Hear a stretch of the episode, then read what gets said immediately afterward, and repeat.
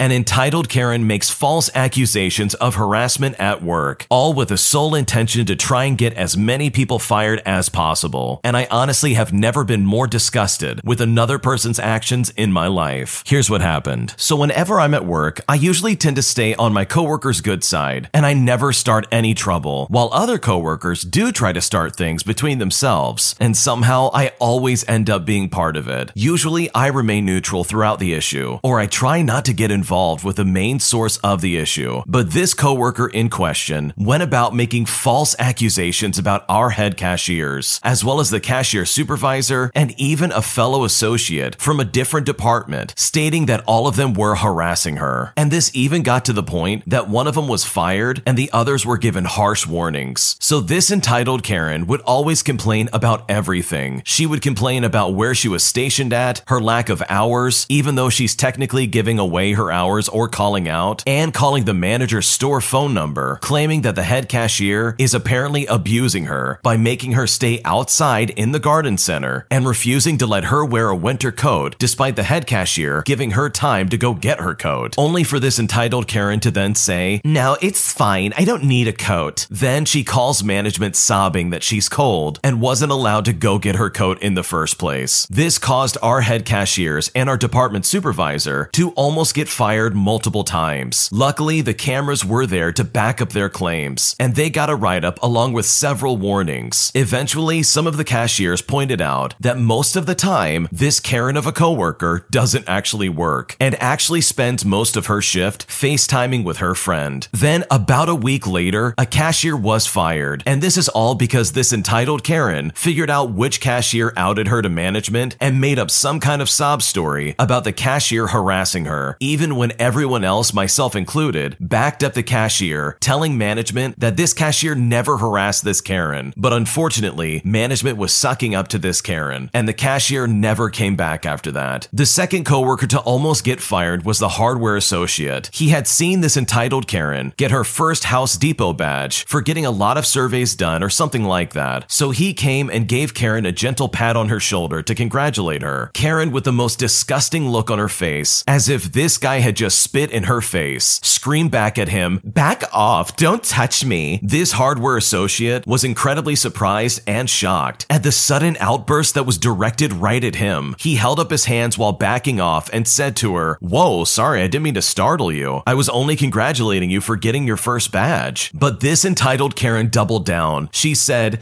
You weren't congratulating me. You were invading my personal space, harassing me, and touching me without my consent. Sally, one of our head cashiers and supervisor, tries to calm down this Karen, but the entitled Karen refused to calm down unless the hardware associate apologized for touching her without her consent and to stay away from her. To which the hardware associate did apologize and kept his distance from then on. Apparently, even after the hardware associate had apologized to the Karen, and all of the cashiers and myself included heard him say it, this entitled Karen went to management to report this guy for supposedly harassing her and also making advances towards her while they were on break together. I didn't find out until my next shift that due to this accusation, this guy nearly got fired and wasn't allowed to work for a couple of weeks until it was all sorted out. By the time everything was sorted out between the Karen and this guy, Karen had already turned in her two week notice because she refused to work anywhere near this guy because she claimed that she didn't feel safe around this guy, even though management had found out that this Karen lied about him making advances towards her.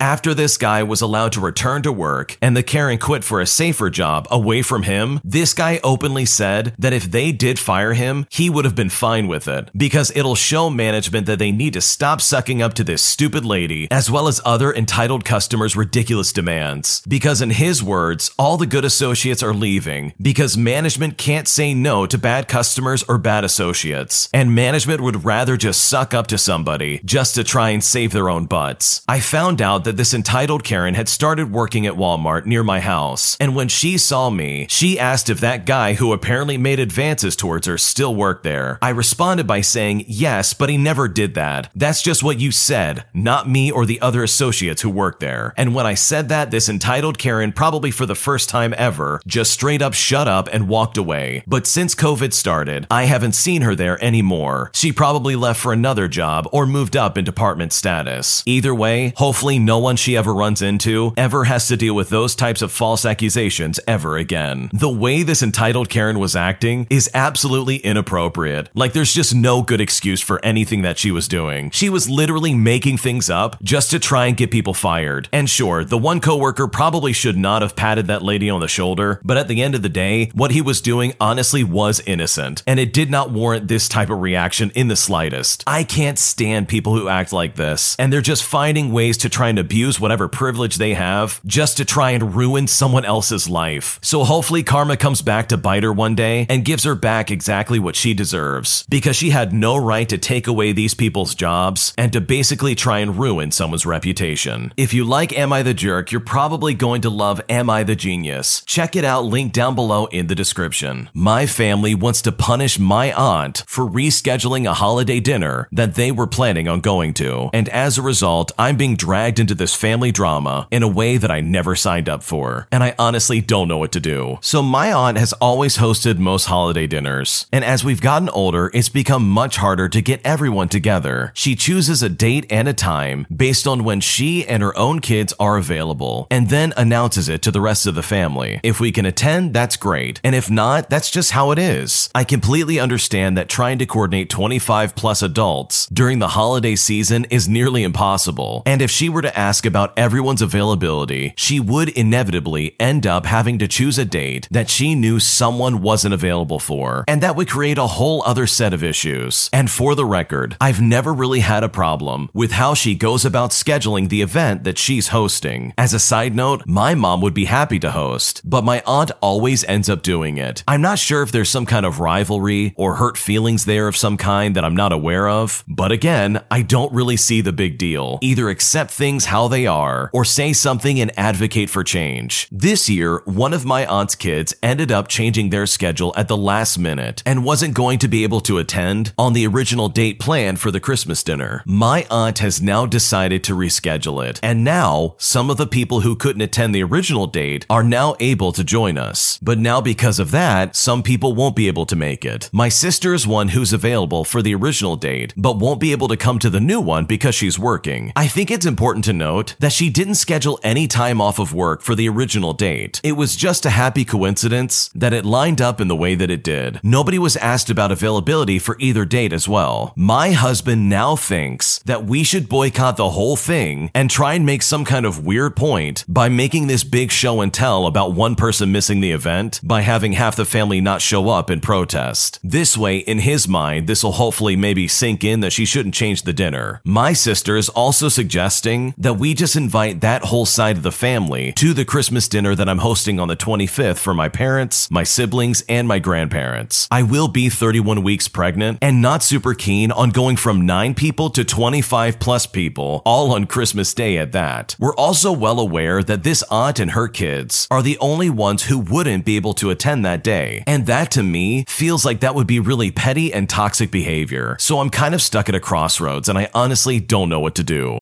Look, Bumble knows you're exhausted by dating. All the must not take yourself too seriously and 6 1 since that matters. And what do I even say other than hey? well, that's why they're introducing an all new Bumble with exciting features to make compatibility easier, starting the chat better, and dating safer. They've changed, so you don't have to. Download the new Bumble now. When you need mealtime inspiration, it's worth shopping Kroger, where you'll find over 30,000 mouthwatering choices that excite your inner foodie. And no matter what tasty choice you make, you'll enjoy our everyday low prices, plus extra ways to save, like digital coupons worth over $600 each week. You can also save up to $1 off per gallon at the pump with fuel points. More savings and more inspiring flavors make shopping Kroger worth it every time. Kroger, fresh for everyone. Fuel restrictions apply. Another day is here, and you're ready for it. What to wear? Check. Breakfast, lunch, and dinner? Check. Planning for what's next and how to save for it? That's where Bank of America can help. For your financial to-dos, Bank of America has experts ready to help get you closer to your goals. Get started at one of our local financial centers or 24-7 in our mobile banking app.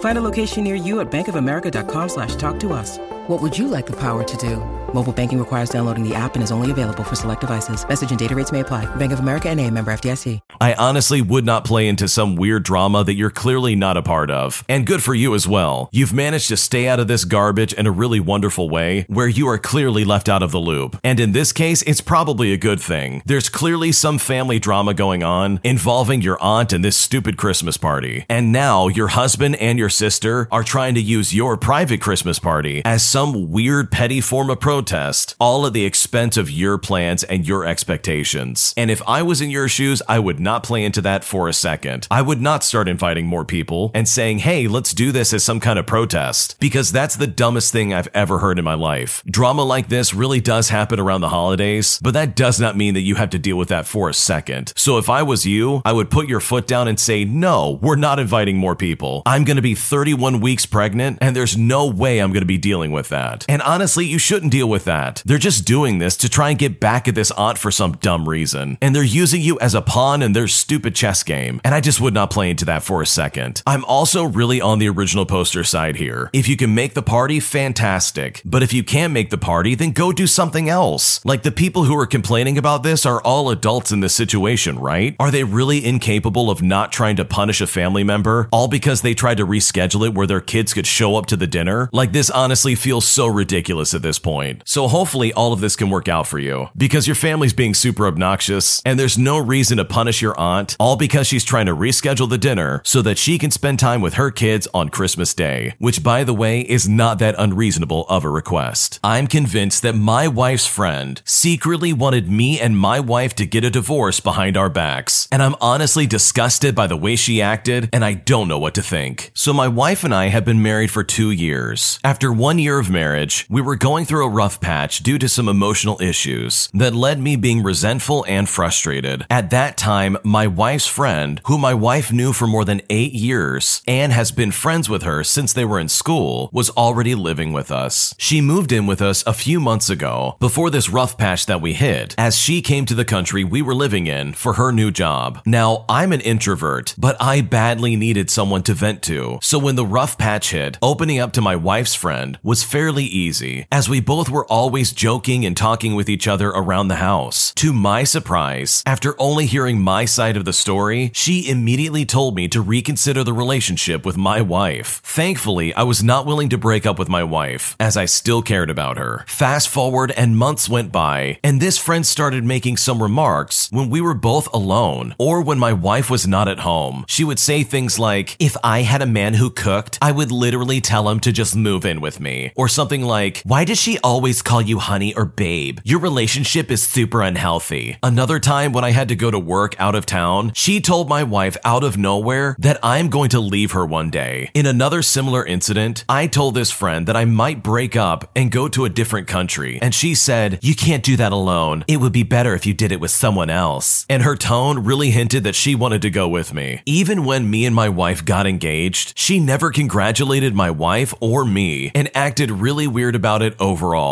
Eventually, me and this friend became kind of close emotionally. A cousin that I was very close to passed away, and my wife and I got into a huge fight. I was sitting in the balcony at around midnight with tears in my eyes when this friend came to me and started rubbing my back and tried to comfort me. Eventually, I told her about my memories with my cousin, and I just talked to her about what was going on. She cried a little bit too, and we hugged each other for a good one to two minutes. We didn't tell my wife about any of this. The point is to be noted is that this friend never even hugged my wife or even cried in front of her. She is emotionally that reserved and prefers to be alone most of the time. Two weeks later, me and my wife decided to move to another country, and as we were moving, forgot a locket that belonged to her, but I decided to try and keep it as a memory. But I very quickly realized that this was the wrong thing to do. So I texted the friend that I left the locket in the car she used to drive to drop us off at the airport. I also brought some earrings and I left it as a gift for her as well, telling her that she could keep them or throw them away or do whatever she wants with them. She thanked me for the earrings via text message, and later during the middle of the flight we were taking, I found her locket in my backpack, and I honestly don't know when she slipped her locket back in my bag. When we were standing outside the airport bidding goodbye, this friend only gave a handshake to my wife, but hugged me in front of my wife, even though she is not a hugger, and my wife strictly told her to never hug me. Once we separated from the friend, my wife and I decided to take a small break as we were both overwhelmed. I texted this friend and I thanked her for the support that she gave me during our rough patch. And I also mentioned that I did like her as a person, but I never mentioned that I want her or anything like that in the message. But she then told my wife about this. Now, the thing that really surprised me was that she left out all the comments and remarks that she gave me when we were both completely alone, even her slipping the locket in my bag part, and told only my wife things that made me look like a complete jerk. Naturally, my wife was furious at me. It took my wife and I four hours for the whole talk that we had, where we decided that we wanted to stay together. A few days after this happened, my wife called this friend to ask about the job opportunity this friend told her about in Copenhagen. This friend knew someone who could help my wife with a job opportunity over there. Before answering, this friend asked my wife about our relationship situation, and my wife told her that we worked things out. And almost immediately after hearing this,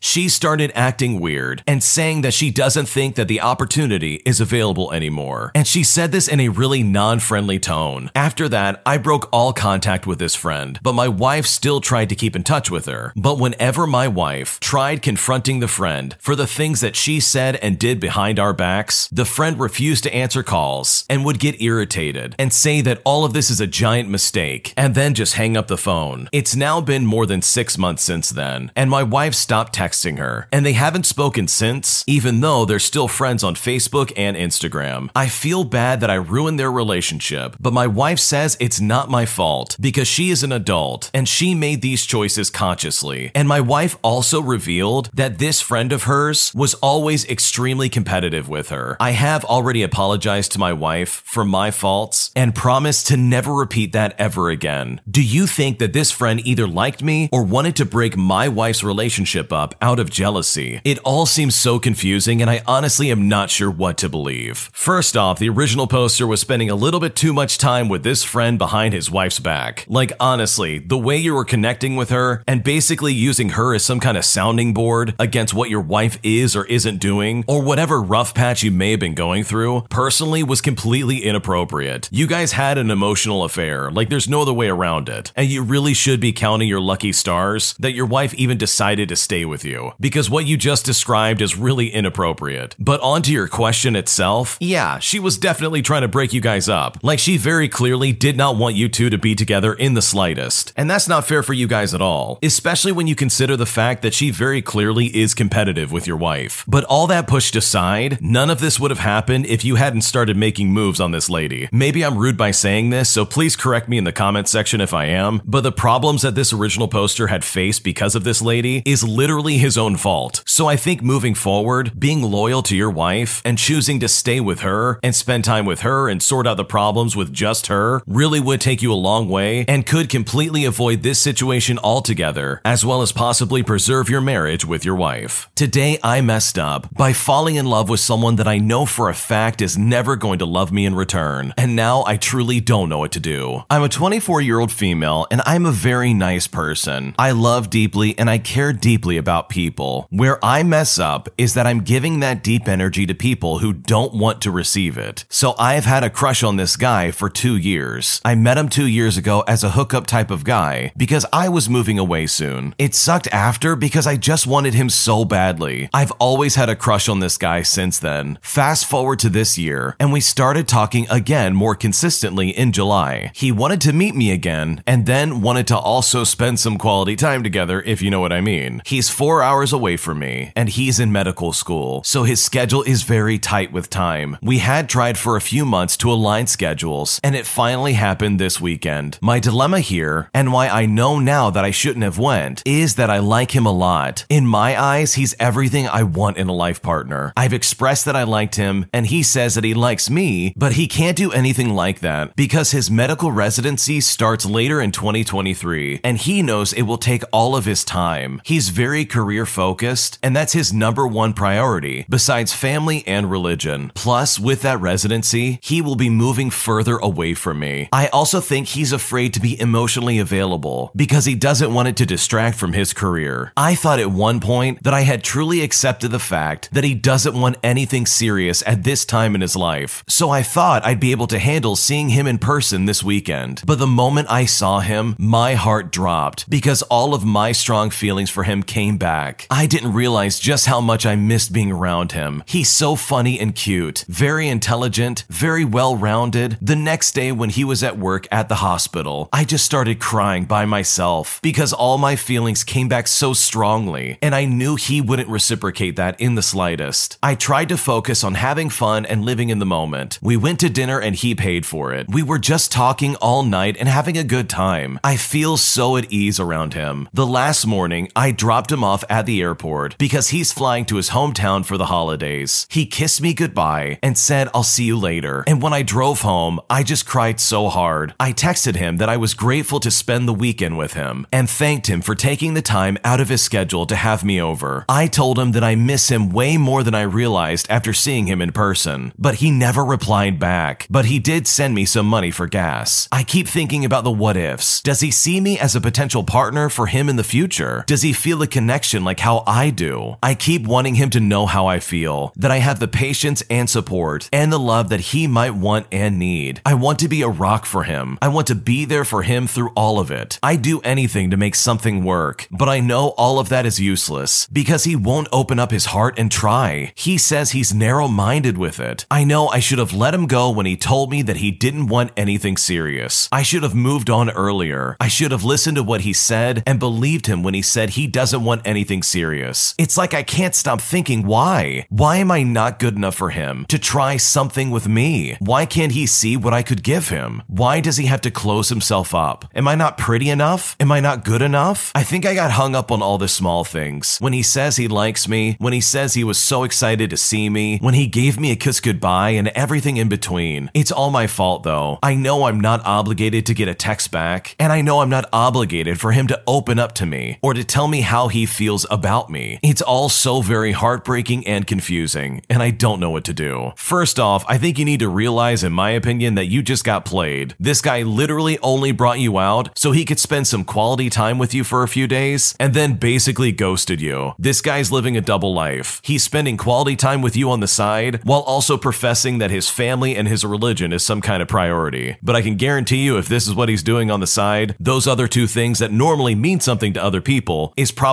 just some big facade for this life he's living. And I think the sooner you realize that, the better. Also, this entire post, in my opinion, came off as very desperate. He really does not feel the same way towards you, and it's really unfortunate. He clearly just wanted a hookup, and it's obvious he's never gonna pick you over his career. And what's worse is you probably already know that. You probably know he's never gonna pick you over his career, but he still invited you anyways. And this just perpetuated this idea of, well, what's wrong with me? What did I do? Trust me, the problem's not with you. The problem's with this guy and his lack of morals and the fact that he's playing on your emotions. But you truly are giving yourself a disservice, as well as basically stifling any type of emotional growth by holding on to this fantasy that this guy's ever gonna bring you into his life. You can do so much better than this scumbag who only invited you over for some kind of hookup. So hopefully this works out for you in some kind of way, and you can find it in yourself to find another person who really will love you in the way that you want to be loved in return. Thanks for watching. When you subscribe, make sure to hit the bell to turn on notifications so you never miss a video. To finish listening to all the stories, use the playlist at the top of the description. And if you like Am I the Jerk, you're probably going to love Am I the Genius. Check it out in the description below and subscribe.